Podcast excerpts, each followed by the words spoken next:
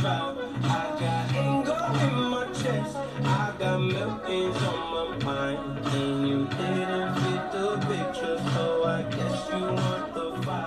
What's up, y'all? This is your boy, the leader of peace. I'm back with your sports recap.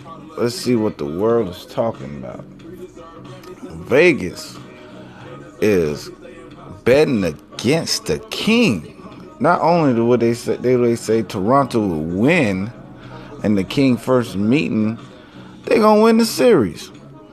Now, I must say, the way the Pacers put it to Cleveland in that seven game stretch, he's exhausted. He's tired. But I'm not betting against LeBron. I think he's gonna lose the first game. Yes, I do agree with Vegas on that part of the board.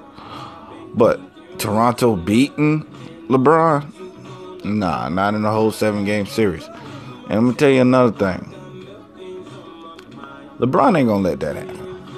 He got too much pressure on his shoulders. You know what I mean? You cannot get bounced out by Toronto, a team you just swept last year. Even though they have revamped an app against you, you know, bro.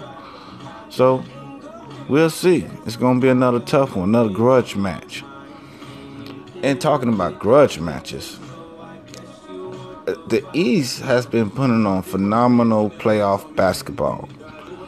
I don't care if there's been an elimination. It hasn't been a sweep in my calculations on the East yet. Not even LeBron haven't swept a team yet.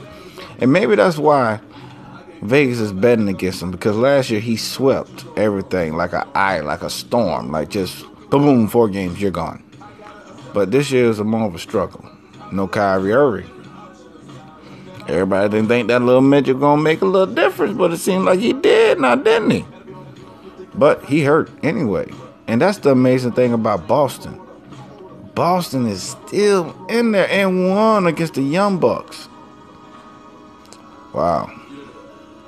The Bostons and the Strangers. Because don't nobody know who that really is playing out there for Boston. Maybe Al Horford. And that's it. And if you're not a basketball fan, you don't even know who that is. So it's the Boston Celtics and the Strangers. Tune in for more.